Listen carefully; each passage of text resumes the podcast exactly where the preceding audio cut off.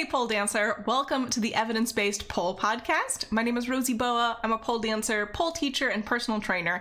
And I've started this podcast so that we can learn together, talk with the experts, read the research, and feel better on and off the pole. So if that sounds like something you're interested in doing, let's go. Hello, and welcome to a little bit of a quickie bonus episode on body proportions. What are they? How do you know what yours are? And some ways where they might be affecting you in your pole dance journey.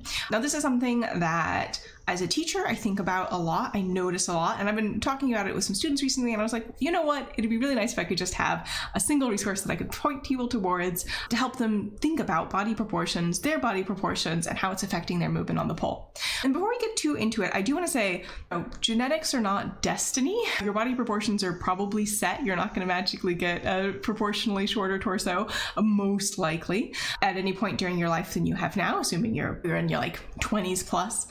But but that doesn't mean that because you have your specific body proportions, you are destined to have certain types of movements that you're never going to achieve. It's just gonna, your journey is going to be different depending on your specific body, and that is okay. And that's going to be true for everybody.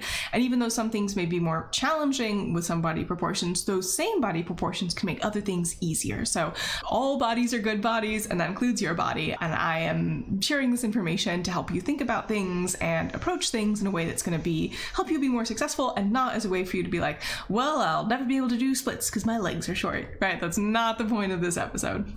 So when I say, you know, longer legs, shorter legs, I'm talking about proportional to somebody who has the same height as you. I'm not really going to be talking about the effects of height, but know that that is also something that's going to make some things more challenging, some things more difficult, right? So, you know, in general, shorter people have an easier time building strength. Also, in general, shorter people tend to weigh a little bit less, which may be advantages in the world of pole, but you know, there are some very beautiful, very tall polers as well. So I don't want you to feel like, oh, I'm tall, I'm never going to be able to pole successfully. Again, absolutely not the case. Just know that it's going to mean that the way that you show up in your body is going to be different than the way that other people show up in their bodies. And I'm not going to be talking about height too much, but know that that is when I'm talking about proportional differences, I mean proportional differences if your height is the same. Everything that I'm going to talk about today, right? Yes, body proportions will play a role in how challenging they are, but proper technique, consistent conditioning, and the positioning of your body on the pole can more than make up for any proportional limb differences. All right, so the first thing I wanted to talk about was center of gravity or center of mass. Technically, the difference is that your mass is immutable with regard to gravity, right? So gravity will be slightly different in different places in the world. Your mass, as long as your body doesn't change, is going to be the same. It doesn't matter that much. And usually, when people talk about center of mass or center of gravity, when they're talking about body types, they mean if you are at rest in the anatomical position, so your feet are together, your hands are down by your side, you're standing straight. It doesn't actually have to be anywhere on your body at all. If you sort of imagine a sphere around your body that would totally encompass your body. The center of mass in all dimensions is going to be the point in the sphere where there is equal weight around it in in multiple dimensions. So it doesn't have to be on your body at all. But what I'm talking about when I'm talking about center of gravity and center of mass here is specifically, you know, you are just standing there where in the frontal plane, what is the point on usually probably right around your belly button, where 50% of your weight is going to be above that point and 50% of your weight is going to be below that point. You can actually measure this precisely, so you can get like like a, a, wedge or like a roller and a board and then put the end of the board on a scale that's on the same end as the wedge of the roller. I'll put the link in the description if you're interested in setting up this experiment and doing the math for yourself. But usually you can sort of tell by looking at your body and being like, okay, where do I tend to carry more of my weight? Do I tend to have, you know, a smaller chest and broader hips or do I tend to have smaller hips and a broader chest? And you know, and comparing yourself to other people and be like, okay, so my center of gravity is probably a little bit higher or a little bit lower. For most people, it's going to be right around your, your belly button, give or take. And the important thing here is that for pole movements, the lower your center of gravity is, and I would say generally for people who tend to carry weight on their hips, particularly folks that have a lot of estrogen, your center of gravity is going to be a little bit lower. It's going to be a little bit closer towards your feet. And if you don't, it'll probably be a little bit higher. It'll be a little bit closer towards your head. And generally, the lower your center of gravity, the harder movements are going to be where your hips are far away from the pole, right? So these are things like shoulder mounts, right? In a shoulder mount, your hips are much farther away from the pole than they are in a basic invert. So the heavier your hips are, the more the weight is away from the pole, the harder that's going to be. Things like an Iron X, an Ayesha, even a starfish, which is where you're holding onto the pole with just your feet and your body's out to the side, sort of starfish shaped right? In a starfish, the closer to your feet your center of gravity is, the easier it's going to be. For the other movements, it's going to be the reverse.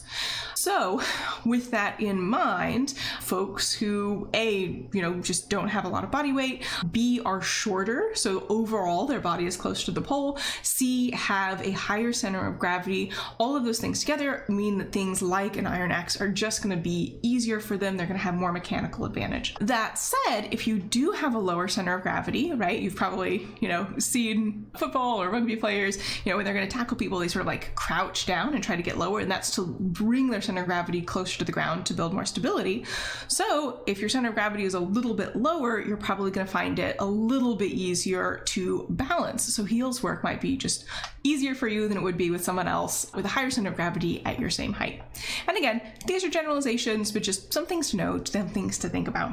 So, related to center of gravity but different is torso length. So, here we're thinking proportionally, right? What proportion of your height is made up of your torso? And that's usually measured, you know, from either the clavicle to sort of the bottom of the pubic bone, or you can use like a dressmaker's measurement and go from the top of the shoulder to the inside of the groin. Either ways work, and then comparing that with your full height. Different things here, right? So, generally, if you have a longer torso, you're probably going to have an easier time building spinal flexibility. So things like back bends, back arches might be a little bit easier for you. Inverting may be harder because your torso is longer. So especially for things like a shoulder mount, your hips are just going to be further away from the pole. Whereas if you have a shorter torso, again, imagining a shoulder mount, your hips are physically closer to the pole. Also, people with longer torso sometimes have a little bit of an easier time building strength in pulling motions because they have a little bit more leverage. So if you have a really long torso, something like an arms only climb might be easier for you than somebody with a much shorter torso. And also, the person with the shorter torso is probably going to prefer, you know, to do things like a shoulder mount where they get more mechanical advantage. Not necessarily, but again, you know, given everything else being equal, those are probably some of the effects. Another thing to think about is arm length, right? How long are your arms? Sometimes you'll hear that called wingspan or ape index. And generally that's measured by, you know, you T pose, you have your arms out to the side and you measure from middle fingertip to middle fingertip across your back. And then you compare that to your height. And on average they're the same but they may be you know plus or minus two inches difference is again sort of an average range. I think mine is actually minus four. I have very short arms which is part of the reason why i'm so interested in this right is that i have you know a big proportional difference and it affects things on the pole for me and i notice. So if you do have short arms you're going to have more mechanical advantage for things like inverting, things like, you know, sort of pulling motions, right? Things where you have to extend your arm. So, imagining, again, an arms only climb, if I have nice short arms and I reach up overhead as far as I can and I pull my arms all the way down to my chest, that is not a very long way to go. If I have very long arms and I reach up all the way overhead and I pull my arms all the way down to my chest, that's just more height. So, it's going to be more more challenging, right? It's going to be more work. Also, people with shorter limbs generally have an easier time building strength in those limbs. So if you have shorter arms, you might have an easier time building bicep and tricep strength. Again, just in general. But there are definitely advantages to having long arms. So, particularly in pole, when you are doing movements where you have one body part fixed on the pole and you are reaching for the pole with another body part, if the part you're reaching with is longer, you're going to have an easier time, right? So if you have long arms, things like Superman, probably going to be much easier for you. Ballerina, tabletop, where you grab behind the back, reverse grab. Again, anything where, you know, other folks may sort of like be reaching for the pole and be like, eh, my fingertips can't quite reach. If you have longer arms, oh, I got an extra three inches. I reached the pole fine. So those are some some differences between longer and shorter arms. And also, of course, there's a difference in leg length, right? So if you have shorter legs, power moves that rely on the legs are probably going to be a little bit easier. Things like Ryco mounts might be a little bit easier just because it's easier to push down and get that strength. Climbing might be a little bit easier overall. A, you're just moving again less height with your hips because your legs are shorter, but also you again generally if a limb is shorter, it's going to be a little bit easier to build strength on. But on the other hand, if you have long legs, each climb will give you more distance, so it's a little bit more efficient time wise, if not mechanically. And also, it's much easier to grab your legs, right? So if you have, you know, a short torso, long arms, long legs, that beautiful ballerina shape where you're grabbing both legs is probably going to come easier to you than it will for somebody with a long torso, short arms, and short legs. Same with things like Allegra.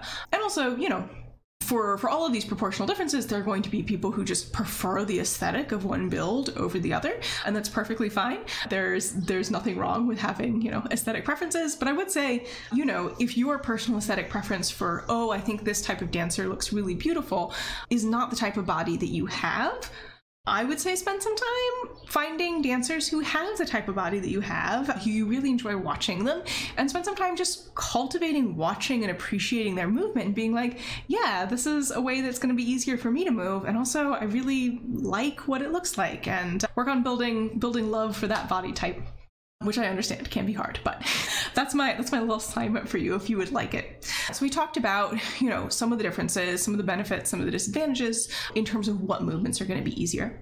Now I will say for all of these movements, you can absolutely compensate for perhaps some sort of structural disadvantage with again, conditioning techniques. We're talking about, you know, ballerina for example. Well, if you're really working on your thoracic rotation, if you're trying to grab that back leg and you're really working on, you know, your hip extension, that'll get you there, right? It'll absolutely get you there, even if you don't have like that little extra advantage of having longer arms and longer legs. Or if, you know, you have really long torso and really long arms and something like an Iron X, you are just really far away from the pole, you can absolutely get there with strength training. And you can also get there with changing your center of gravity by moving your other limbs, right? So maybe an Iron X just isn't the cards for you right now with straight legs, sort of in that, that X shape, but maybe if you find more of a straddle to bring your legs closer to the pole and you find a little bit of a way to shift the gravity, center of gravity closer to the pole, it'll be a little bit easier for you. So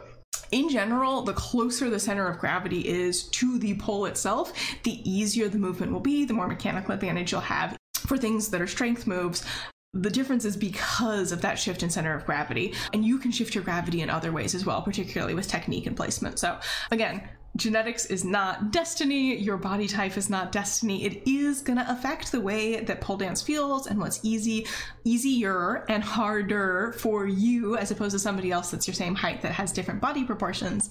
But no body type is better or worse all bodies are good bodies, and these are just some things to think about and be like, okay, you know, my friend with super long arms was able to get this really easily. I'm really struggling. It could be related to differences in body proportions, and I'm going to need to work X, Y, and Z in order to get something that's a little bit easier for them.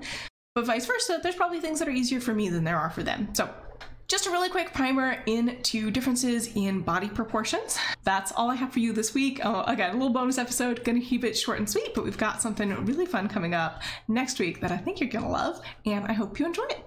And I'll talk to you very soon. Thanks so much for joining me today, Pole Dancer. This podcast is a production of Slink Through Strength, the inclusive, evidence based online pole studio. So if you're looking for a place to train, either off pole, conditioning and flexibility, or learning pole tricks and refining your pole movement, you can find us online at slinkthroughstrength.com.